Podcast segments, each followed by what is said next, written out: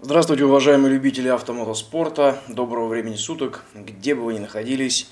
Огромное спасибо за то, что слушаете мой подкаст, проявляете интерес к автомотоспорту и вообще к истории того, и историям того, как это все происходит. К сожалению, я немножко простыл, а, поэтому, может быть, грубоватый голос или говорю немножко в нос. Ну, к сожалению, такое бывает. А в жарких странах э, по какой-то неведомой причине народ э, слишком увлекается кондиционерами, и в итоге меня все-таки продуло где-то. Либо в машине, либо в офисе, либо где-то еще. Э, но обо всем по порядку. Запись подкаста про финальный этап, который прошел в Марокко, финальный пятый этап, либо если включать пролог шестой. Я записал довольно давно уже, поскольку сегодня 14 октября, а гонка финишировала 9. Да, ну, подкаст был записан 10 числа, на следующее утро в аэропорту Касабланки.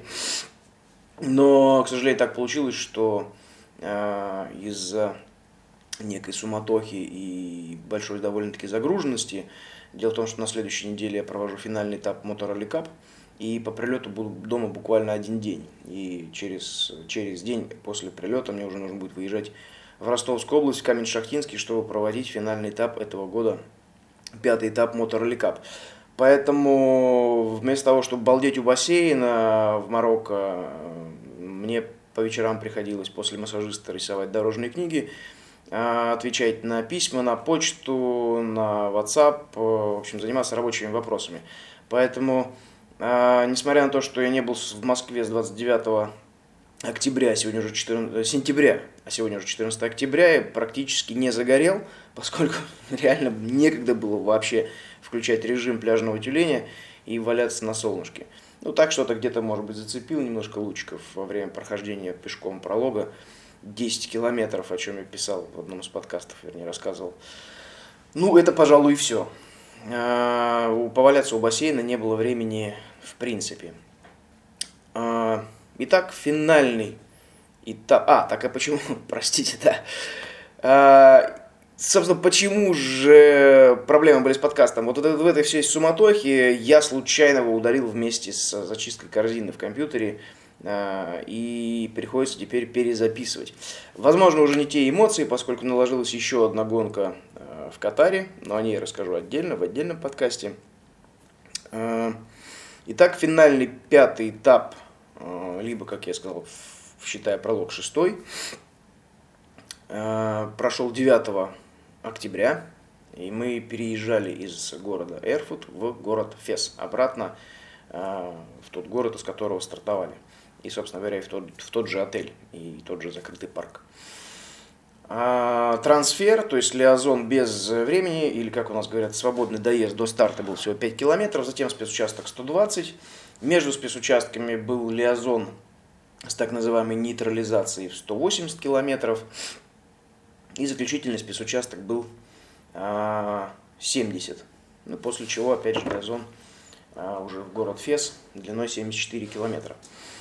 Что касается нашей позиции, то в предыдущем подкасте я сказал, что мы финишировали пятый, но после пересчета результатов оказалось, что мы четвертый. По результатам предыдущего спецучастка, предпоследнего, то есть показываем хороший темп, несмотря на то, что э, бороться в принципе уже особо не за что. С нашими пенализациями мы финишировали в итоге аж 23-й э, во всей гонке. Но если бы не было этих пенализаций, то мы, по моим усредненным расчетам мы должны были финишировать 4 и 5. С учетом того, что для Ясера это всего пятая гонка в жизни на данном автомобиле, и между гонками не было вообще тренировок, ну кроме вот той двухдневной, которая была перед Марокко. А за рулем именно этого автомобиля Ясер в принципе больше не сидел. А, ну, можно сказать только, что это хороший потенциал, хороший задел. И если, дай бог, все сложится, то в следующем году уже будем бороться за лидерство в Кубке мира. Надеюсь, надеюсь, посмотрим. Загадывать э, рано и да, в общем-то, незачем. Как будет, так будет. Итак, мы стартовали э, на после короткого 5-километрового лиазона на первый день, первый спецучасток заключительного дня – И э, такое впечатление сложилось, что организаторы целенаправленно решили добить, целенаправленно решили добить тех, кто еще остался в гонке. Нас пустили через такие каменные перевалы, э, что в чемпионате России, наверное, все бы запищали, заорали и потом полгода обсуждали, как так негодяи-организаторы пустили через такие камни. Но еще раз повторюсь, это Кубок мира, во-первых. Во-вторых, э, гонку впервые проводил э, тот самый Давид Кастера, который делал много лет подряд Дакар в Южной Америке. А там как раз таки это норма чтобы как можно больше участников не дошли до финиша. То есть если дошло до финиша больше половины участников, организаторы считают, что э, трасса была слишком легкая. Ну, по крайней мере, так это было. Как это будет в следующем году, неизвестно. Э, об этом поговорим позже. Не сейчас, чтобы не уходить далеко от э, темы данного подкаста. И вот эти 120 километров, это был адский каменный ад Сначала первая часть была очень скоростная, гравийные дорожки такие раллийные, то есть уже подумали, ну, ну все, слава богу, сейчас хотя бы последний день, заключительный день, проедем в кайф, в хорошем темпе, но не тут-то было. После нескольких десятков э, километров вот таких хороших рулежных дорожек, и э, после которых мы уже догнали Прокопа, уже видели его в зоне досягаемости Сентинеля, Э, начались эти горные перевалы с огромными валунами. Ну и, соответственно, мы приняли решение, что лучше спокойно доехать. Уже, в принципе, ну, как бы результат показан. Ничего страшного, как есть, так есть. А, зато сберечь машину, потому что на таких спецучастках, которые были вот в последний день, там вот два, как я и говорил, а, победить было невозможно, а проиграть можно было все. Вот реально все. И остаться где-нибудь там до ночи чего нам, конечно, совершенно не хотелось. А, практически, как я сказал, мы достали уже на расстоянии Сентинеля, то есть системы оповещения об обгоне Прокопа, ну, начался перевал, мы его отпустили, и в спокойном темпе, не пробивая колес, покатили уже по спецучастку. Ну, как, опять же, относительно спокойный темп. Спокойный темп в Т1 – это практически боевой в Т2, поэтому все относительно. А, не помню, к сожалению, на каком километре, по-моему, на 95-м. Э, увидели стоящие баги Федора Воробьева и Александра Абухова. Что у них там сломалось, не знаю. Останавливаться было некогда, и они жестами показали, что, в принципе, все нормально. Кое-как их объехали, потому что они практически заткнули дорогу машиной, там очень узкое место было. Ну, в общем-то, так и поехали дальше до финиша. Уже когда вышли на Лиазон, заметили, что на правом переднем колесе большая грыжа и есть сильный порез. Ну и дабы не рисковать ни на Лиазоне, опять же, который проходил через перевалы, ну и плюс на следующем спецучастке, чтобы не терять время, решили сразу его поменять. То есть мы постояли буквально 10 минут, попили воды, съели по шоколадке, вдохнули, выдохнули, поменяли колесо и поехали. А, нормативы, вот в одном из э, подкастов я говорил, что нормативы на данной гонке каким-то неведомым образом организаторы считают с этими какими-то минутами, и в то же время, когда этот норматив реально очень нужен, времени дали бы чуть побольше, они почему-то считают меньше. И так и получилось вот на вот этой вот зоне нейтрализации между спецучастками. Э, у нас был зона 180 километров, мы постояли 10 минут после финиша. И ровно 10 минут, где-то в середине мы останавливались э, выпить по чашке кофе, съесть по булочке и там, сбегать в туалет. Все, 20 минут мы в общей сложности простояли и еле-еле успели на старт. Вот за 8 минут до старта мы приехали э, к, собственно говоря, к стартовому месту, к месту, где будет старт. Поскольку э, максимальная скорость ограничена на лиазонах 120 км в час, то валить, естественно, нельзя.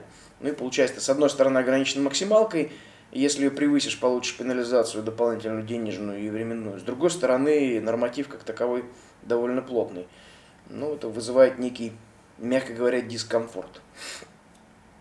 Второй спецучасток, 70 километров, очень был красивый, реально очень красивый. Такое было впечатление, что мы куда-то перебрались э, в итальянские э, плоскогорья или какие-то российские Кавказские горы, где-то вот возле Ставрополя, где-то еще не совсем город, только так вот холмы. Э, с большими камнями, валунами. Ну, невероятно было красиво, но, естественно, это смотреть было некогда. поскольку спецучасток был тоже довольно сложный, очень плохо заметных дорожек было много. И если на равнине промахнулся и можно а, где-то по пустыне, по каменной подрезать и вернуться обратно на нужное направление, то на холмах это уже не прокатит, потому что обычно между холмами а, либо какие-то валуны огромные, как стена, либо какой-то а, ручей, пробивший уже овраг, тоже невозможно проехать. И потеря направления – это большая проблема. С учетом того, что еще узко, развернуться будет просто невозможно нигде, ну или очень трудно, с большой потерей времени. Поэтому концентрация концентрацию нужно было держать и внимание до самого финиша на спецучастке. А, на этом же втором спецучастке было пересечение очень большого каньона, ну, опять же очень большого, ну просто русло реки с очень обрывистыми берегами, причем высотой э, метров пять. И визуально, когда подъехали, понять было невозможно, куда нужно было ехать. То есть схема была такая, что надо повернуть налево сначала, потом визуально найти каких-то два прутка с желтыми ленточками, которые сливались с песком на противоположном берегу по цвету. Нужно было проехать между этими ленточками, спуститься аккуратно вниз, поскольку это было самое безопасное место. Потом найти выезд, и только после этого уже выехать на широченный, хороший такой раллиный гравий, уже там нажать. И не все с этой задачей справились на 100%. Э, например, экипаж номер 400 на Тойоте заводской команды Автободи, э, они решили просто проехать прямо. В итоге мордой вниз упали в это русло реки и так и остались. Я даже не знаю, как их оттуда вытащили, потому что мне прислал видео, показал, вернее, уже Ахмед Шигави из нашей команды, который ехал в Т2 всю эту гонку и весь сезон, собственно говоря. А, вытащить их было просто нереально. То есть машина стояла мордой вниз, хорошо, что еще не перевернулась на крышу, но сдернуть ее ни вверх, ни снизу было просто невозможно. Единственный грузовик, который был в зачете, он их обогнал еще на первой части последнего дня, и, в общем-то, как их оттуда выковыривали, потом реально неизвестно. И сколько времени это потребовалось. А, второй экипаж веселый, это Кротов Денис и Дмитрий Цира, которые, кстати, по итогам гонки заняли восьмое место в абсолюте, а, с чем я их поздравляю еще раз, очно поздравил на награждении. А, экипаж, подающий очень серьезные надежды на высокие места во многих международных гонках, они уже проезжали, проехали, вернее, Африку Рейс и Шелковый путь. И несмотря на то, что экипаж начал выступать только в марте прошлого года, Э, очень-очень неплохо выступает, в Канам X-Race в том числе. И у меня в Motor Cup не раз принимали участие. Э, и сейчас они готовятся к Дакару. Так вот, э, ребята вот, вот перед этим руслом реки, когда свернули влево, в поисках вот этого спуска вниз, зацепили какой-то забор из колючей проволоки, просто проехали насквозь через него. В итоге проволока намоталась на заднюю правую ступицу, и еще метров 10 этой проволоки волочилась за ними до самого финиша. Потом Видео, кстати, можете увидеть у меня в Инстаграм и фото, как э, Дмитрий Циров эту проволоку откусывает со смехом, шутками и прибаутками. А, мы же добрались до финиша, пробив только одно колесо, как раз вот перед этим вот руслом реки.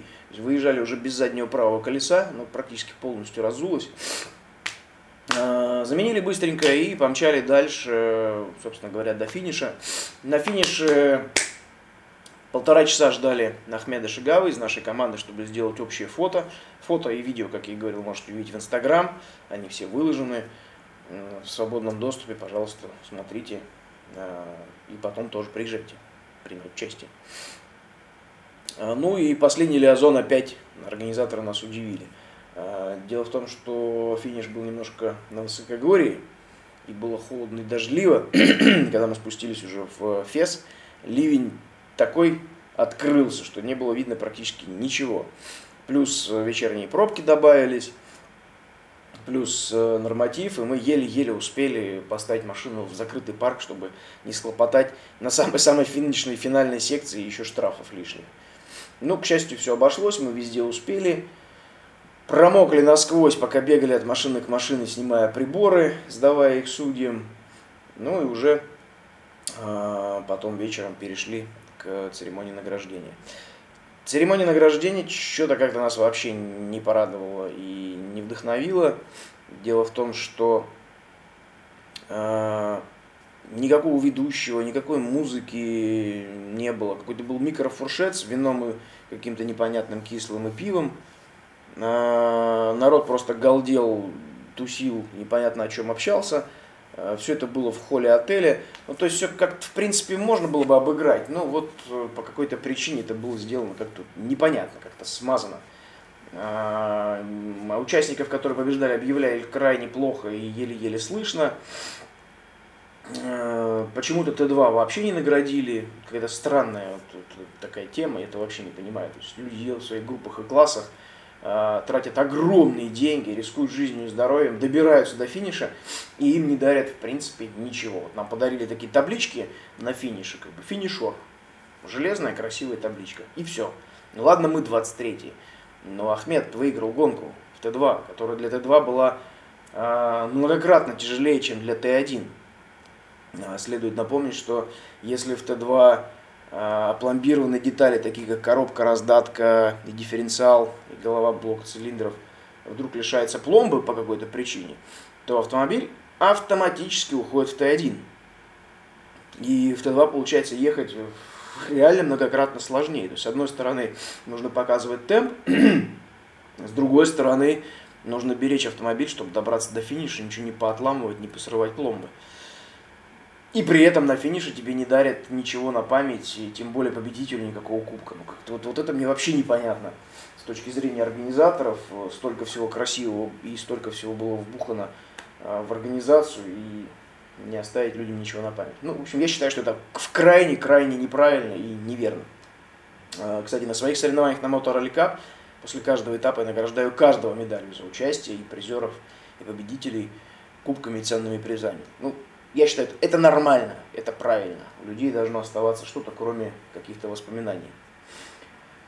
А, поэтому награждение как-то не впечатлило. Вот за кого а, еще Э, порадовался и кого хотелось бы отметить, это Сергей Корякин с Восиком Антоном. Они выиграли первое место на ССВ, на баге. Э, также от души поздравил Максимова Александра, который первое место выиграл в зачете квадроциклов и стал обладателем Кубка мира ФИМ по ралли-рейдам в зачете квадроциклов. Это очень на самом деле круто, потому что если в автомобилях ты едешь хотя бы со штурманом, то на квадроцикле ты едешь один. И борьба серьезная. Тот же самый Рафаль Соник создавал серьезнейшую конкуренцию, поскольку он многократно победитель Кубка мира. Но вот как-то вот Александру в этом году повезло, и еще раз от души его поздравляю с данной победой. Это действительно мощный результат. А, собственно говоря, и после награждения как-то так в спокойном режиме расползлись э, э, все, кто куда мы с э, Андреем Русовым, Алексеем Титовым ушли в бар поговорить, в принципе, об автоспорте и о жизни. К нам еще присоединился Дмитрий Цира. Поэтому до утра не засиживались, уже настолько были вымотанные и, устав... вымотанные и уставшие, что ну, где-то в пол первого уже разошлись разошлись по номерам. А в 5 утра следующего дня я уже выехал из города Фес э, в Касабланку в аэропорт, откуда собственно говоря, вылетел уже на следующую гонку прямиком, не заезжая в Москву. Но об этом я запишу отдельный подкаст э, прямо сейчас же, через некоторое буквально время, и выложу его отдельно, как я и сказал. Э, итак, завершился десятый этап Кубка мира по ралли-рейдам. Э, пилот нашей команды Ахмед Шигауи, с которым я выступал несколько этапов в этом году, и мы чередовались с Лораном Лиштлёйштером, французом. А, Ахмед выиграл первое место в Кубке мира в Т2, поэтому в Португалию, скорее всего, мы не поедем в конце октября на финальный этап, хотя очень жаль, гонка красивая. А, мы с Ясером, надеюсь, закрепились где-то на четвертом-пятом месте в абсолюте Кубка мира среди всех и пилотов, и штурманов. А, командное место пока не знаю возможно, в лидерах. Ну, нужно будет посмотреть на сайте ФИА. В прошлом году мы уже выигрывали Кубок мира в командном зачете. Посмотрим, как будет в этом году. Надеюсь, что выиграем. Следующая гонка, как я сказал, у меня будет в Катаре, после чего э, финальный этап Motor Cup в Камень-Шахтинском. Ну и дальше уже по расписанию подготовки и э, возможного участия в Кубке мира следующего года. Спасибо вам, за то, что слушаете подкаст. А, еще раз уж, уж простите за простывший голос с этими кондиционерами, где-то все-таки продуло. А, подписывайтесь на мой подкаст в iTunes, в Facebook, на сайте автоспорт.podster.fm. Ну, возможно, вы с него и слушаете мой подкаст. А, также буду рад, если подпишетесь на мой инстаграм. И самое, конечно, важное, что хотелось бы пожелать, как обычно, всем вам, принимать участие в соревнованиях. Надеюсь, э, мое участие как-то каким-то образом вас вдохновляет. Ну и э, если у вас есть какие-то вопросы по участию, либо вопросы по э, той технике, на которой выступаю, либо куда можно поехать посмотреть соревнования, принять так или иначе в этом всем процессе участие, пишите, я отвечу на любой вопрос. Я всегда открыт для, конечно, конструктивных и разумных вопросов. Еще раз спасибо за прослушивание подкаста. Удачи на дорогах и до встречи на трассах.